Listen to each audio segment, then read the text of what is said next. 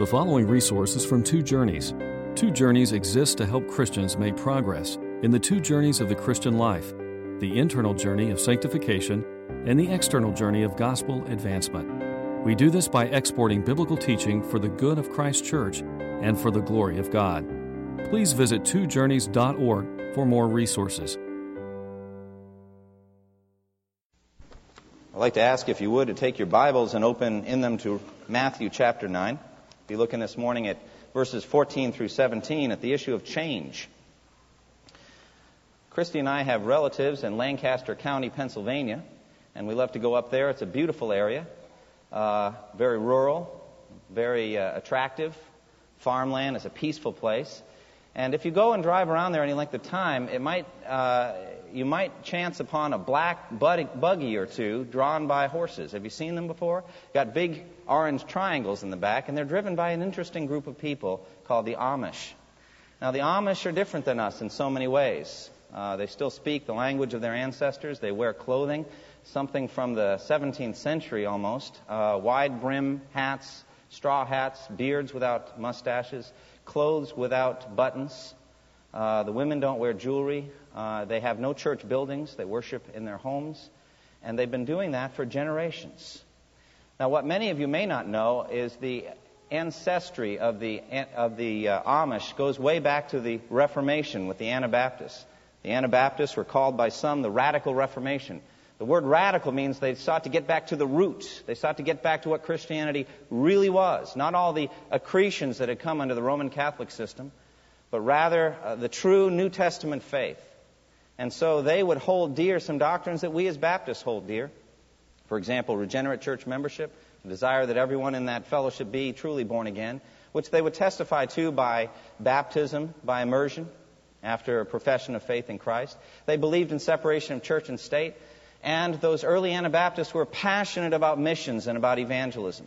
They were willing to suffer, they were willing to be persecuted. But somewhere from the genesis of that group to the Amish, something went awry. Something went amiss. They started to pull in, and one can guess it was probably because of the suffering and the persecution as they were abused by one group after another, by one government after another, and they fled to America and they just wanted to be left alone. They started to pull inward. Many of them lost their zeal for evangelism and for missions. And they started to basically encrust their religion in a, in a set piece kind of way that would be handed on from generation to generation to generation. They became traditionalists. Now, change is a constant reality we have to face.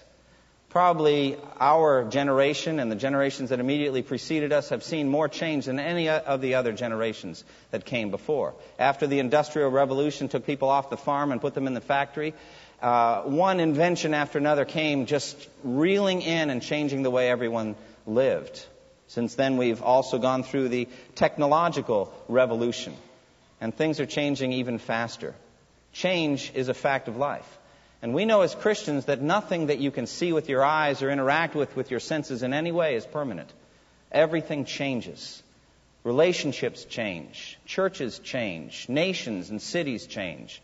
Durham has gone from being a rural community of tobacco farmers and tobacco factories to being the city of medicine and also a place where the Research Triangle Park, uh, where research goes on on the cutting edge of pharmaceuticals and, and uh, other forms of electronic research. So there's been big changes in this area, and some of you who have lived here uh, far longer than I have can testify to the fact that when you first lived in your homes, there were, there were dirt roads, and now it's a, a major city area. So changes have happened, and change is a fact of life, and it's very unsettling. And in times of change, as change just rolls in, we begin to wonder what can we hold on to? What's stable? What can we grab onto? Some people do that by looking backward. They look back into memories, and those memories are comforting. All of us, for the most part, I would imagine, take photos of important parts of our lives, and we like to look at them. We like to remember the way that things were, and there's nothing wrong with that. I think memory is a great gift of God. One of the things that we do in looking backward to memories is have traditions. And traditions are good things. We use our traditions to give meaning to holidays and to life itself. And those are good things as well. I would like to stand up and say to you that tradition has an absolutely indispensable role in the advance of the kingdom of Jesus Christ. You might say, what am I talking about? Well, in 1 Corinthians chapter 15, verse 3 and 4, the Apostle Paul said, For what I received, I passed on to you as of first importance, that Christ died for our sins according to the Scriptures, that he was buried, and that he was raised on the third day according to the Scriptures. So he received something and transmitted it or passed it on. That is a tradition. But the problem comes when traditions become traditionalism, and that's a very different matter. That's a very different matter. Traditionalism seeks stability in unchanging external forms that are not mentioned in the Bible. Unchanging externals that are not mentioned in the Bible. Relies on old methods because they've worked in the past, missionary or evangelistic traditionalism. Just doing it the way it used to be done because it worked back then. Jaroslav Pelikan said this Tradition is the living faith of the dead. Traditionalism is the dead faith of the living. And so there's a difference between tradition on one hand and traditionalism on the other. And I think that's exactly the issue that Jesus is dealing with here in this question about wineskins. I think rather than looking primarily backward, we need instead to look upward to our King. The King of the kingdom of heaven is Jesus Christ. And he's basically saying, Watch me. Follow me through all the changes. If I go left, go left. If I go right, you go right. If I stop, you stop. If I accelerate, you move. Follow me through all the changes. He is the king of the kingdom of heaven, and he's leading us through change. But he's leading us in specific ways. And I think in that way we find our stability. An unchanging king, an unchanging word of God but an advancing kingdom of heaven following him through all the changes. And that's what I want to give you today a sense of confidence that our king is leading us through all of these changes. Now, the whole issue came about when John's disciples saw Jesus celebrating at Matthew's house. Now, last time we talked about how Matthew, the tax collector, had given his life to Jesus Christ. He trusted in Christ. Jesus walked by and he said, Follow me. And Matthew left everything, got up and followed him. And so he became a Christian. He followed Jesus Christ. And then he decided to have a celebration, a feast, a party at his house. And invited all of these people to come. And Jesus, the celebration, the feast was in Jesus' honor. He was his Lord, his Savior. And he wanted to give a celebration, a feast in Jesus' honor. And many people came. And they were categorized by the Pharisees standing out the outside as tax collectors and sinners. Who would want to eat with them? But Jesus did. And we talked about that last time, how Jesus would seek to transform that situation and make it an opportunity to evangelize for the kingdom of heaven. Well, that's what Jesus did. Well, John's, John the Baptist's disciples are standing out there too, and they were puzzled. They were curious. Now, in order to understand this, you have to understand John the Baptist and his ministry. A little bit of background is helpful here. John the Baptist preceded Jesus Christ by a little. He came, he was probably about six months older than Christ. The story of his birth is recorded in Luke chapter 1.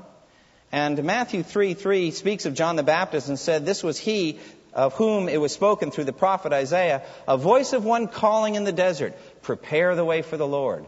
And so John's coming had been prophesied by Isaiah, and he came uh, to do this great work. Now, John MacArthur said that John the Baptist came for three reasons. Number one, to prepare the way. Number two, to proclaim the way. And number three, to get out of the way. Now, what do we mean by that? Well, first, he came to prepare the way for Jesus Christ for Jesus Christ. Now, how did he do that? Well, he did it by setting an example by the way he lived. Well, what kind of uh, lifestyle did he have? He had an, a, a rough, austere lifestyle, much like that of Elijah, who we're studying on Sunday evenings. He lived out in the desert. He had camel hair as a garment, and he, and he had a leather best, uh, belt around his waist, and he ate locusts and wild honey, and he fasted and he prayed, and he preached out in the desert and he baptized. Now that was shocking, by the way. Baptism was a ritual that only Gentiles had to go through, a kind of a ceremonial cleaning in order to become Jews. And uh, in effect, John was saying, you all need to be cleaned.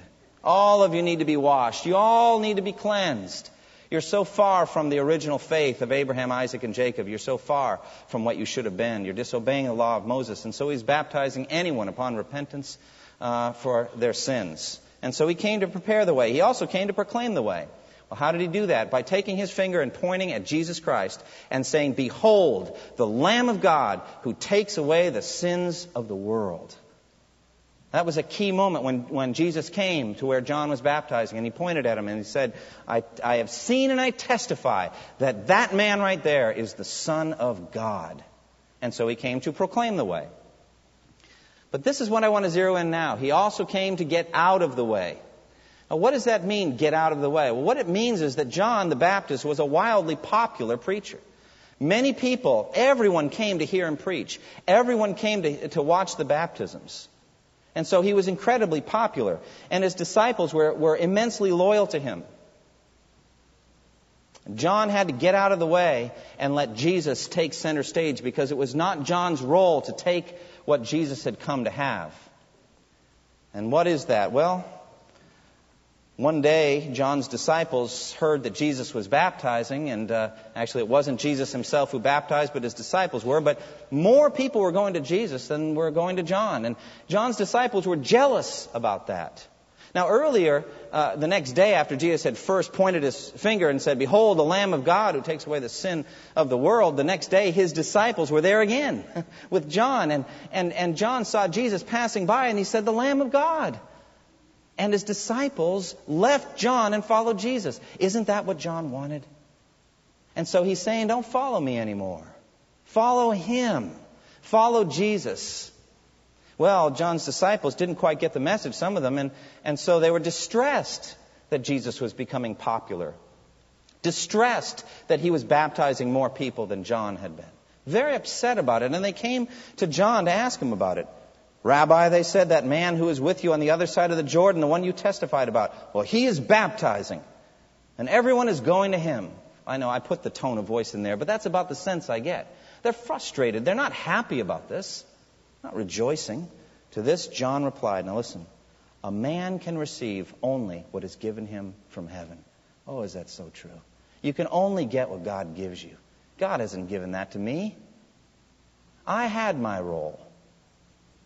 A man can only receive what is given him from heaven. You yourselves can testify that I said, I am not the Christ, but am sent ahead of him. The bride belongs to the bridegroom. The friend who attends the bridegroom waits and listens for him and is full of joy when he hears the bridegroom's voice. That joy is mine, and it is now complete. He must increase, and I must decrease. That means get out of the way. And so he said, The bride isn't mine. That's the bridegroom right there. And the bride belongs to him. And how wrong would it be for me on the bridegroom's wedding day to interpose myself and take the bride? The bride belongs to Jesus. Now, what is the bride? It's the disciples, the followers. It's the believers who are streaming to Christ and believing. The bride is being put together. The bridegroom is going to get married to the bride someday. And so I'm glad to hear his voice. I'm glad to stand, but he must become greater. I must become less. Well, some of John's disciples missed the boat. They were lingering. They were loyal to John. They did not follow. They did not go after Jesus at that point. They stayed with what they knew. And they knew John, and they knew he was a man of God. And they did not follow Christ. There are some in Acts 19 who only knew the baptism of John. They'd never heard of Jesus, actually. Apollos in Acts 18 was like this. He'd heard faithful teaching about Jesus, but didn't know actually about what had happened after John. These disciples, I think, knew very well about Jesus, but they were, I think, beginning to be repulsed away from Jesus. And the problem is this issue of fasting. Look again at verse 14. Then John's disciples came and asked him, How is it that we, John's disciples, and the Pharisees fast, but your disciples do not fast? John led a strict ascetic life. He fasted regularly. If you were eating locusts and wild honey, you'd probably fast regularly too. But he just got enough nourishment to keep him going. He wasn't there to eat. That wasn't his purpose. And so he was called specifically in that way. And also his father Zechariah had been told that he must not take any alcoholic beverage from the day he was born. Okay, so he, he had a Nazarite vow from the, from the day he started, he would drink no alcohol whatsoever. And John's disciples followed his strict regimen of fasting and, and asceticism, perhaps even living in the desert. We don't know for sure. But Jesus' calling was different. He was called to do different things than John. Certainly, Jesus fasted. As a matter of fact, I think Jesus' fasting was even more intense than that of John the Baptist. Forty days out in the desert without eating or drinking. Direct assault from Satan himself. Now that's a fast. But Jesus also feasted, didn't he? And he was feasting here. He was celebrating. He was eating and drinking with tax collectors and sinners. And John's disciples stood outside and said, We don't get it. Are you really a man of God? This is not what we understand a man of God would do. And I think that they may have even affected John himself. See, John is in prison waiting to die. And he sends his own disciples later on in Matthew 11, verse 3, and asks Jesus, Are you the one who was to come, or should we expect someone else? And so they, John himself begins to waver because he doesn't really know and understand how Jesus' calling is different from his. And so John's disciples come with deep doubts and with a strong loyalty to the way of life learned from John. And Jesus gives them a message, a message from the king. And it is, it is time to change. It's time to leave John, and it's time to come over to the bridegroom. Look what he says in verse 15. Jesus answered, How can the guests of the bridegroom mourn while he is with them? The time will come when the bridegroom will be taken from them. Then they will fast. Do you see how Jesus borrows John's language? He uses John's phraseology. I am the bride, bridegroom. These are my friends. This is a time of celebration. It's not a time for fasting. It's a time for celebration because Matthew has left his tax booth and he's following me. It's a time to celebrate. Now is the time for celebration. Now, someday, Matthew and all the disciples would fast. They would mourn when the bridegroom is taken away from them. What does this refer to? Well, at least it refers to his death.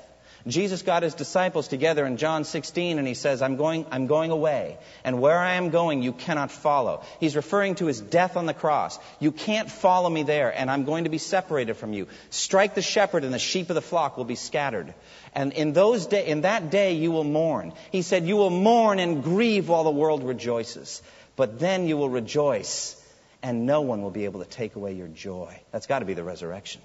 And so at least the bridegroom is going to be taken away from them uh, by his death. But I think it actually refers to also his ascension into heaven. Jesus was with them during those days, eating and drinking. He was carrying himself in ongoing ministry. But the time would come when that would be finished. And then they would have to face a, a world that needed conversion. They'd have to face the devil whose kingdom they were trying to take over. They would have to face their own fleshly lusts and temptations. And in those days, many, many times they would need to fast and they would need to mourn. Notice in the text the connection between fasting and mourning. Fasting is really a form of mourning. It's a form of grieving, I think primarily over sin. James in James 4, 8 and 9 commands mourning for sin. He says, Come near to God, and he will come near to you. Wash your hands, you sinners, and purify your hearts, you double minded. Grieve, mourn, and wail. Change your laughter to mourning and your joy to gloom. There's a time for that. And I think fasting is a way of showing seriousness in the issue of sanctification. Perhaps you've been convicted of sin and you need to turn away for a time from food and drink and give yourself in seriousness to prayer. But sometimes it's also just a way of clarifying your calling, where you're going to fast and pray and seek the Lord's will. Anyway, Jesus said the time for that's not now. I'm telling you, this time is a time of feasting. It's a time of celebration. Well, in the text, we also have mentioned the Pharisees. Now, that's a different matter than John's disciples. Look again at verse 14. Then John's disciples came and asked him, How is it that we and the Pharisees fast, but your disciples do not fast? Now, the Pharisees were quintessential examples of religious traditionalists. They were constantly importing new man made things and establishing them as God's law and God's way. That's traditionalism. And so they had imported many fasts throughout the year. There's only one fast mentioned in the law of Moses, and that's connected with the Day of Atonement. They were getting to the point where they were fasting twice a week. In Luke 16, the Pharisee stands and prays and thanks God and he says, I thank you that I'm not like other men. I fast twice a week, and I give a tenth of all of my possessions. That's how the Pharisee uh, prayed. And so they were doing this kind of fasting. We know from Matthew chapter 6 that when they fasted, they would disfigure their faces and get all dirty and look horrible so that everyone would know they're fasting. And Jesus said, I tell you the truth, they have received their reward in full. I don't recognize that kind of fast. But they were traditionalists. They had imported these fasts. The Word of God said nothing about them. It was something the Pharisees wanted people to do. This is just one of the many traditions that the Pharisees made equal to God's law. In Mark chapter 7, the Pharisees, it says, verse 3 through 9, the Pharisees and all the Jews do not eat unless they give their hands a ceremonial religious washing, holding to the tradition of the elders. When they come from the marketplace, they do not eat unless they wash. And they observe many other traditions, such as the washing of cups and pitchers and kettles. So the Pharisees and teachers of the law asked Jesus, Why don't your disciples live according to the tradition of the elders instead of eating their food with unclean hands? And he, Jesus, replied, Isaiah was right when he prophesied about you hypocrites. As it is written, these people honor me with their lips, but their hearts are far from me. They worship me in vain. Their teaching are but rules taught by men. That's traditionalism, folks. Verse 8 of, Mark 7. Mark 7 8, he says, You have let go of the commands of God and are holding on to the traditions of men. That is traditionalism, where you put something man made in the place of the Word of God. And he said to them, You have a fine way of setting aside the commands of God in order to observe your own traditions. Well, along with traditionalism comes religious authoritarianism. What do we mean by that? They were in charge. And if you didn't follow their traditions, you were out. You were rejected. They wanted you to dance to their tune. Jesus spoke of that in, in, Matthew 11 when he said, To what can I compare the children of this generation? They're like children sitting in the marketplaces and calling out to others, We played the flute for you, and you didn't dance. We sang a dirge, and you didn't mourn. Now, if you don't understand, when we play the flute, you need to dance. That's happy time. And when we do the dirge and the fasting, you need to mourn. That's fasting time. Jesus didn't have anything to do with any of that. He did not follow their ways. Note the hypocrisy, by the way. John the Baptist did almost nothing but fast, and they said he had a demon. Jesus came feasting, and they said he's a glutton and a drunkard, a friend of tax collectors and sinners. Why? Because they weren't fitting into their traditionalism box. They weren't doing it their way. Christ was totally independent from all of that. Totally independent. He did, it seems, most of his healings on what day of the week? The Sabbath. Why? One might say to take them off. I would say, to put it positively, he did it on the Sabbath so that he could provoke change, so that he could teach them about what the Sabbath was for. The Sabbath was not made, I mean, man was not made for the Sabbath, the Sabbath was made for man. It's a different approach, and he would teach on that after healing on the Sabbath. That's what he'd do. And he didn't do those ceremonial washings because the scripture said nothing about them. And here he would not join them in their man made fast. Now, there are modern traditionalists too, aren't there? I grew up in the Roman Catholic Church. Roman Catholic Church, every week we celebrate the Mass. And I still don't understand all of the rituals connected with the Mass. When you first walk in, you're supposed to dip your fingers in a bowl of holy water and you're supposed to cross yourself like this. At certain parts of the service, you do a different kind of sign of the cross. I was an altar boy, and so I was trained to ring bells and do other things at certain times. I didn't understand what it was all for, but we were told you don't need to really understand, just do what you're supposed to do in the way you're supposed to do it. And this was a set piece thing so that anywhere in the world, any country in the world you went to, that's what you would observe. The languages would be different since Vatican II. It used to be just Latin. The languages were different, but, this, but the Mass was the same everywhere. Traditionalism. Because the Word of God doesn't mention any of these things, and yet they've been elevated up to the, the level of the Word of God. But Southern Baptists have their traditions too, don't they? Traditionalism. Oh, over 150 years ago, there was a man named Charles Finney, and he was a powerful revivalist preacher. Everywhere he would go, people would flock to listen to him preach. And he invented something new, something never been done before. It's called the anxious bench, and he'd put it right in the front. And anyone who was concerned about their soul after his preaching would come forward. Have you heard that phrase before? They would come forward and they would sit at the anxious bench. And as they're sitting on the anxious bench, they would be concerned and people would go over and counsel with them. Never been done before as part of Finney's new measures. Does that sound vaguely familiar? Have you seen anything like that in any Baptist church you've ever been to? At the end of the sermon, you have the invitation. I'm not saying it's bad. I don't think ceremonial washing is bad either. But when you elevate it up to the level of the Word of God, it can become traditionalism. So that you say, without the coming forward, no one can be saved. Is that true? Without the coming forward, no one can be saved? I know this. Without faith, no one can be saved. Abraham didn't come forward. He came out of a tent, looked up at the stars, and saw and believed. Now, coming forward, some people say, is a way of publicly demonstrating your faith. We actually did that earlier, didn't we? We are Baptists after all. And so water baptism is a way of publicly declaring that, to the world that we are believers in Jesus Christ. Be careful of traditionalism.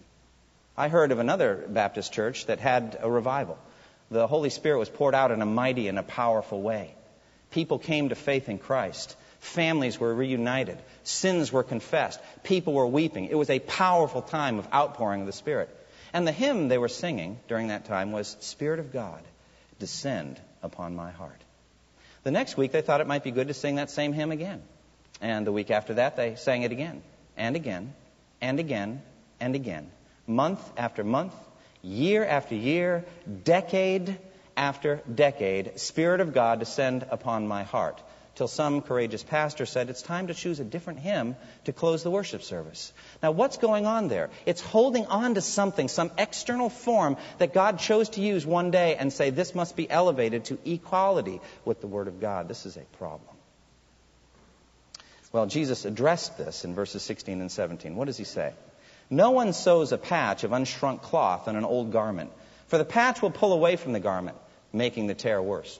Neither do people pour new wine into old wineskins. If they do, the skins will burst, the wine will run out, and the wineskins will be ruined. No, they pour new wine into new wineskins, and both are preserved. He's illustrating his principle in two different ways, and it's very, very important that you see the difference between the patch and the wineskin. I've thought a lot about this, and I, it's only recently that I've come to understand it. Okay, the patch is a piece of unshrunk cloth. What does it mean? It's never gotten wet before. Okay? Well, what happens to that patch when it gets washed the first time? It's going to contract. However, the coat around it has already done that. Oh, it only does it once. And so it's set in its shape, set in its way, one could say. And so the patch is there, and it needs to move, but the garment's not going anywhere.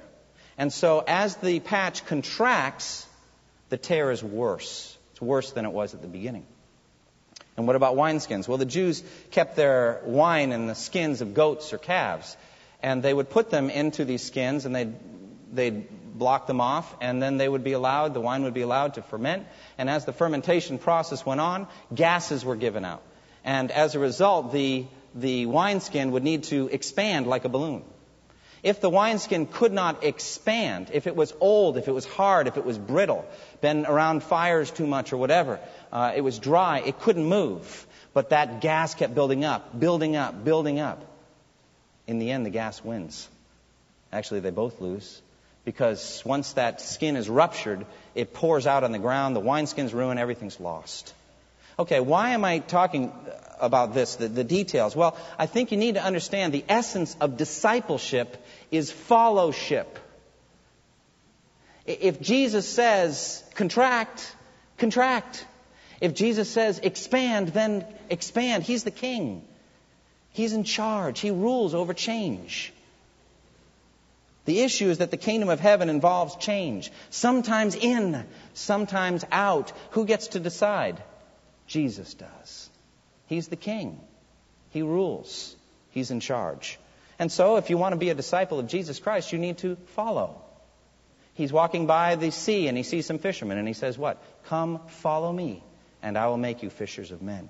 What does he say in Matthew 8:22? Jesus said to one man, "Follow me, and let the dead bury their own dead." He said to Matthew at the tax booth, "Follow me," and Matthew got up and followed him. Jesus said in Matthew 16:24, "If anyone would come after me, he must deny himself, take up his cross and do what? Follow me." What does follow me mean? Where I go, you go. When I stop, you stop. When I go, you go. The old garment cannot follow inward. It is set in place, and so it's ripped. The old wineskin cannot expand outward. It is set in place, and so it's ruptured. The basic principle then is that the kingdom of heaven is all about change. It is about transforming a lost and rebellious world. The status quo is the devil's. The advancement is God's. The kingdom of heaven is advancing. Satan always wants us comfortable with the way it is. We need to be willing to advance, to march. Now, I want to clarify something about this principle. Liberals, those that reject the authority of the Word of God, would say amen to this, that Jesus is a radical wanting to change all kinds of things. They like that idea. But what they neglect is that Jesus would say, yes, but there are some things that never change. Never. For example, the character of God never changes. He can't improve and he can't get worse. I, the Lord, do not change. Malachi chapter 3. James 1:17 says the Father of the heavenly lights does not change like shifting shadows. God never changes. Secondly, God's eternal word never changes. Jesus said, Heaven and earth will pass away, but my words, plural, my words will never pass away. It's the eternal word of God and it never changes. God's gospel message never changes. The apostle Paul said in Galatians 1:8, even if we or an angel from heaven should preach a gospel other than the one you believed, let him be eternally condemned. The gospel message must not be changed. The unchanging doctrines of Christianity must never be changed, nor will they ever change. However, it is the external trappings not mentioned in Scripture that change all the time. And Jesus says, Follow me as I navigate through those changes. Now, how are we going to apply this principle? Well, first of all, let's realize how Jesus applied it to the first century Jewish nation. First of all, to John's disciples, what is he saying? The time for following John is over. Soon John will be dead. Follow me. I'm the bridegroom. Leave that ministry behind. The time has come to follow the bridegroom, Jesus Christ. What would he say to the Pharisees? Follow me and leave behind your man made traditions, your traditionalism. Follow me. I'm the Messiah, I'm the king. Even more significantly, though, what does he say to the whole Jewish nation? The old covenant is over. It's finished. When I give my blood, the sacrificial system will end. And so, the time has come for a new covenant in my blood. Follow me. Now, what does he say to individuals today? Well, basically, the status quo belongs to the devil. You must be changed in order to enter the kingdom of heaven. You can't stay the way you were and be saved. Says in Matthew 18:3, unless you change and become like little children, you will never enter the kingdom of heaven. He said to Nicodemus, you must be born again. And so he's going to take the wine of the Holy Spirit and he's going to pour it into what kind of a wineskin? A new one. And so you must be made new. If anyone is in Christ, he is what? A new creation. The old is gone, the new has come. You must be regenerated. You must be born again. But second of all, you must be sanctified. You must grow step by step following Jesus. 2 Corinthians 3:18 says we are being changed into his likeness with ever increasing glory. You know what's the key to that? The key to that is how you listen to the word of God. It really is. How you read it, how you hear it preached and taught. How do you respond at that key moment? Do you have a stiff neck? Remember, it spoke of the Jews as being stiff necked. What does that mean? Unyielded. They won't move, set in their ways. Or are you rather yielded to the Spirit? Do you say, basically, teach me what I need to know from the Spirit and I will follow you? Finally, there's coming a great change for you individually. it's called glorification. We will not all sleep, but we will all be what? Changed. In a flash, in a twinkling of the eye at the last trumpet. For the trumpet will sound, the dead in Christ will be raised, and we will be what? changed. And so there's going to be a transformation. And you know why? Because flesh and blood cannot inherit the kingdom of God. You've got to be transformed by the power of the resurrection. Well, that's individually. What about to churches today? Is he speaking a word of change to churches? Absolutely. First of all, if you're healthy, if this church is healthy, it's going to be constantly growing. And if it's going to be constantly growing, we're going to be constantly confronting issues of change all the time. Therefore, we have to have a constant assessment. We have to keep constantly weighing the changes against the unchanging Word of God. Keep bringing it back again to the touchstone of Scripture. Is this matter covered in Scripture or not? If not, then it's a matter of discussion about strategy, mission strategy, worship styles, other things. But if, however, the matter is covered in Scripture, then it's unchanging. And so we need to be Bereans, constantly reassessing our ministry, constantly taking it back.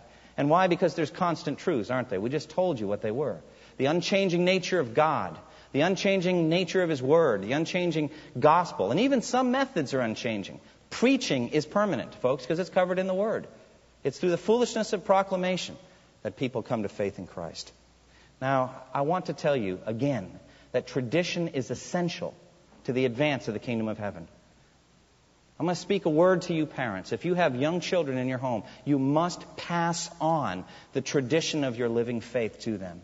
You must share with them day after day. It is primarily your responsibility to evangelize your children. Sunday school has a role. The church has a role. The pastor has a role. But it is your primary responsibility to lead your children to Christ. Pass on your faith to your children. Psalm 78 said, He commanded our forefathers to te- teach their children so the next generation would know them, even the children yet to be born, and they in turn would tell their children. Then they would put their trust in God and would not forget His deeds and would keep His commands. Generation after generation, like a relay race. You receive this faith, you cherish it, you walk with it, and you pass it on. To your children, yes, but also to your disciples. I hope you have some.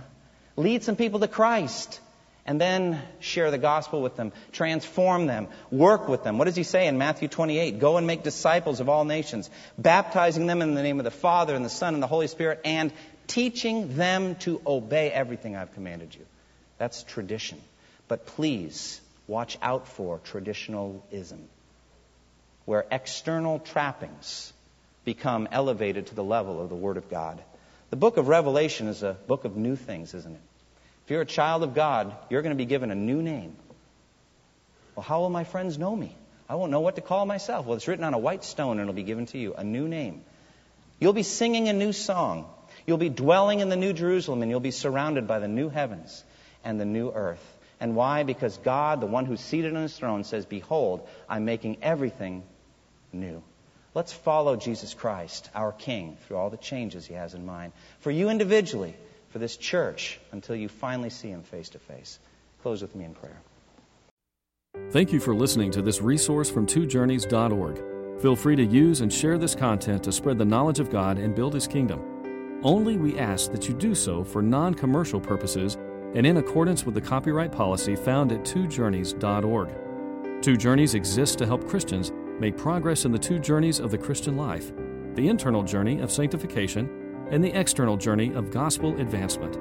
We do this by exporting biblical teaching for the good of Christ's church and for the glory of God.